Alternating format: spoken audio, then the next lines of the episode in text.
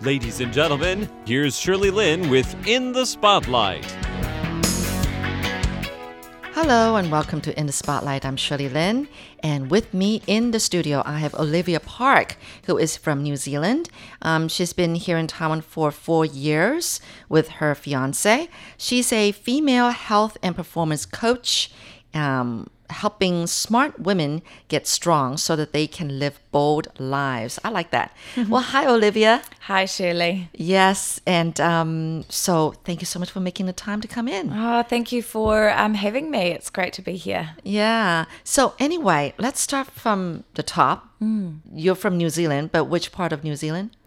Um, I'm from the North Island, so I was born in Hawke's Bay, which is on the east coast of the North Island. Um, but then I went to university. I studied in Wellington, um, and then That's went- still in the North Yep, Island. that's the capital of New Zealand, Right. Wellington. Okay. Yeah, um, it's the bottom of the North Island, um, and then went abroad for a while, and then Went abroad for a while. Yeah, so that's For, for college? no, I studied. I did my undergraduate in um, Wellington, in New Zealand, and then went and lived in South Korea for a year, where I taught English.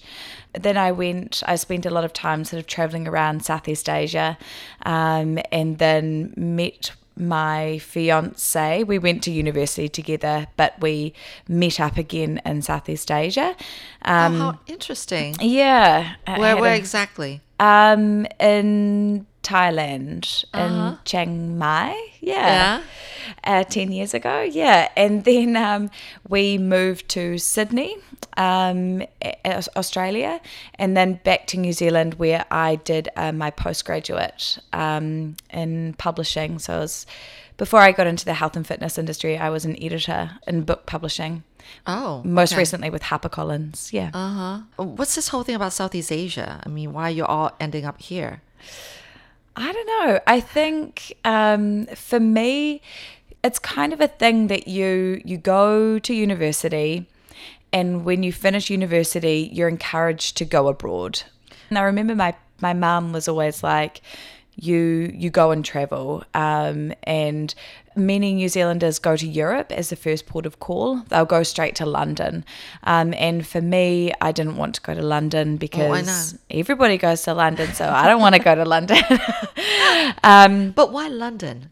um, I think it's it's sort of the relationship English there. between New Zealand and you know it's the Commonwealth, the UK, yeah, um, the relationship Mm. between New Zealand and the UK, um, and it's easy, I guess, even though it's so far away. Yeah. But um, for me, I've always been interested in Asia, um, Asian cultures. Um, I remember at university, one of my um, majors was politics, and I always loved um, and religious studies. So I always loved learning about Asian politics and also different religions in Asia as well. So um, Why, why, why is that?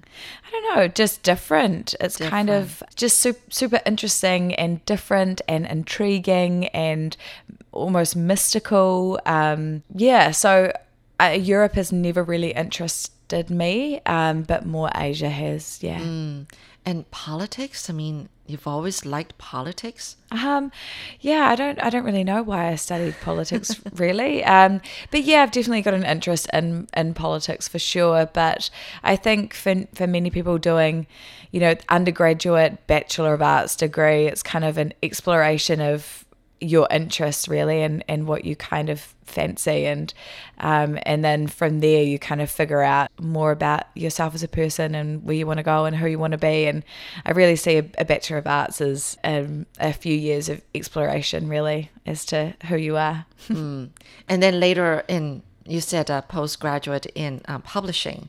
Have you always liked reading or writing even? Yeah, so um, my third major in my undergraduate was English literature. So I've always been a big reader. After Korea, after being there for a year, um, where I, I sort of taught for a couple of months, and then my the school that I was working at went bankrupt, as they often do in in Korea. Um, but I was lucky enough that the company gave me a job in their headquarters, where I was actually writing um, and developing um, sort of textbooks. Yeah, and kind of teaching teachers um, essentially, which was great. And so I sort of started thinking about publishing then. Um, it kind of came into my sort of realm. When we were in Sydney, I started really exploring this a little bit more. Um, I've always been sort of quite into poetry and literary kind of things. Um, and then, yeah, I didn't really know what I was wanted to do, um, where I was going. And um, Edward, my fiance, his mother, she's passed now, but she was a poet. Um, and she put me in the direction of uh, publishing. And of course, Edward, my fiance, is a journalist as well. So I was sort of in that sort of space and had those people around me. Um, and it was a natural thing for me. And I absolutely loved it. I mean, creating books is a beautiful, beautiful thing. Um, but not working nine to five for me is not.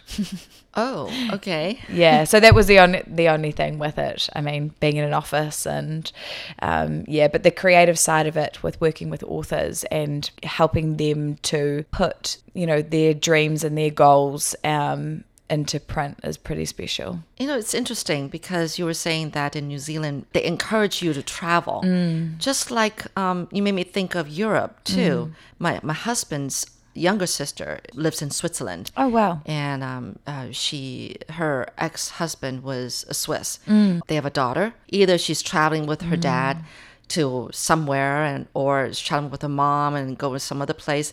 Like she's constantly traveling. And my, my kids, I've got three, and they're saying that when does she ever go to school? You know, mm. of course it's the culture, and I think it's great that you should travel around and learn all the different cultures and expose yourself to the world. But um, it's amazing. So that's how it is with the New Zealand culture, I guess. Mm. Is it because New Zealand is a is an island country? It's by itself, and you want your kids. Yeah, you're nodding. Okay. Yeah, that's exactly it. It's because we're so far away um, that we're, we're encouraged to go and see the world. And I, I think that's a really, really important thing. But it's like, you know, in Taiwan, I work with many expat women, and I find it so fascinating learning about their children who are at these international schools.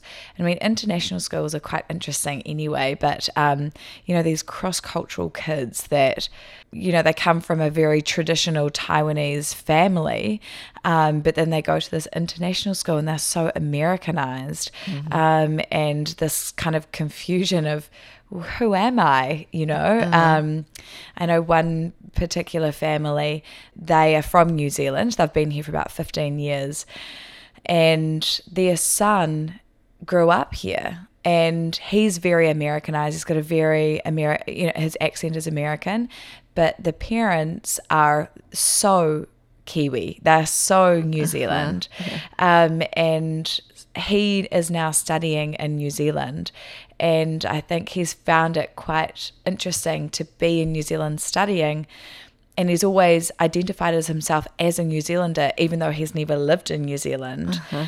And so I, I just find that that stuff is just so fascinating. And travel is, it's so important to yeah. to open your mind and open your eyes and um, understand where people come from um, and I and I don't just mean physically where people come from, but mentally, you know, being able to understand where people come from with, um, you know, different cultural things and perspectives and mindsets and, and things like that. When you come across people from other countries, um, it's like an acceptance and more openness. You're listening to In the Spotlight with Shirley Lin. So the government actually encourages. No, no, no. Uh, there's no such thing as like government subsidies for these traveling no, expenses. in fact, um, they recently changed the student loan scheme that if you're in New Zealand, then you don't get charged interest on your student loan. But as soon as you leave, you get charged a lot of interest on your student loan. So oh. trying to get people to stay. But it's difficult in New Zealand because it is so small, population is small, opportunities are so small. A lot of people do go abroad uh-huh. for work as well. Oh. Yeah. So so all the young people are like leaving New Zealand. Yeah. Is that that's gonna be that's gonna be a problem, right? For sure, and that's why the government sort of brings in these these things to try and get people, Get to, people to stay. stay. Yeah, and a lot of New Zealanders will go even just to Australia um, for you know more work opportunities and things, be- more pay, and yeah, Uh-huh. Yeah. Mm, That makes me think like they're making everyone just stay as students then. Because you're saying that, you know, once they leave, once they stop being a student, then then they have to pay really high interest on everything. Oh no, it's not. Um, you don't have to be a student, but so say with my student loan with living overseas, which I just paid off, which is a huge milestone. Yeah. Good. um, but I have been getting charged a lot of interest, so I've pretty much just been paying the interest while I've been out of the country, um, and not making any sort of roads to actually paying the sum off. So it's it's pretty painful, and it's definitely something that we talked about. That um, that is a, a massive loan that I've got at home, and I'm not making any roads to paying it off. But eventually, I've I've paid it off, which is great. That I think that's a, that's a great thing. You know, is uh, travel really enriches everyone's lives. Hundred Yes, percent, Yeah, absolutely. So, all right. So, what brought you and your fiance to Taiwan? Yeah, well, Edward wanted to learn Chinese to because he. Why that idea? Mm. What's yeah? So he's a journalist, like I mentioned before, and uh, he is really interested in politics and business in China. And I think he wanted to be in this area to report on it. Um, I, I don't think he really knew what he wanted to do, but he sort of wanted to come over to this uh, to this part of the world and and see what he could do. So he actually applied for a couple of scholarships. He got one from the New Zealand government and also the government here in Taiwan to learn Chinese. Okay. So he was at Taida doing that. Um, The National. Taiwan Uni- University. Yeah, that's it. And then he did another six months of intensive Chinese.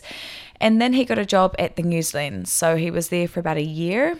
The News Lens, the News Lens. So it's a startup company, a media company, um, and they've got the Chinese edition and the English edition. And he um, was the editor of the English edition.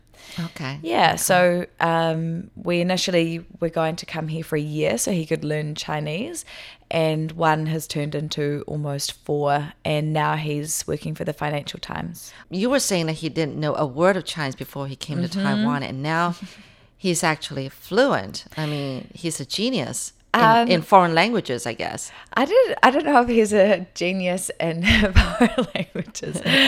don't tell him that. Um, but he, it was hard. It was. He was very. I think he found it very, very challenging. But he is a very hard worker, and he he did the work and even when he was at the news lens when he was working full time he would get up and do an hour sort of an hour and a half of chinese study before he went to work so he's always been very very committed and he still studies um, his job is very demanding now but he'll make time for his chinese study Oh my goodness, he's such a disciplined person. yeah he's a hard worker for sure Yeah. Are you guys going to be eventually moving to China or something? Is that his dream? Your Um, dream? Both your dream? I don't know. I don't know. Um, it's, we, I mean, being in Taiwan, we've both had such amazing opportunities that have come our way. Um, and at this stage, we're just open to whatever. But with Edward's job, um, potentially there could be other things that come up in Asia. Remember in the beginning, I introduced Olivia Park as a female health and performance coach? Well, we're going to get to that next week. So join me then. For In the Spotlight, I'm Shirley Lin.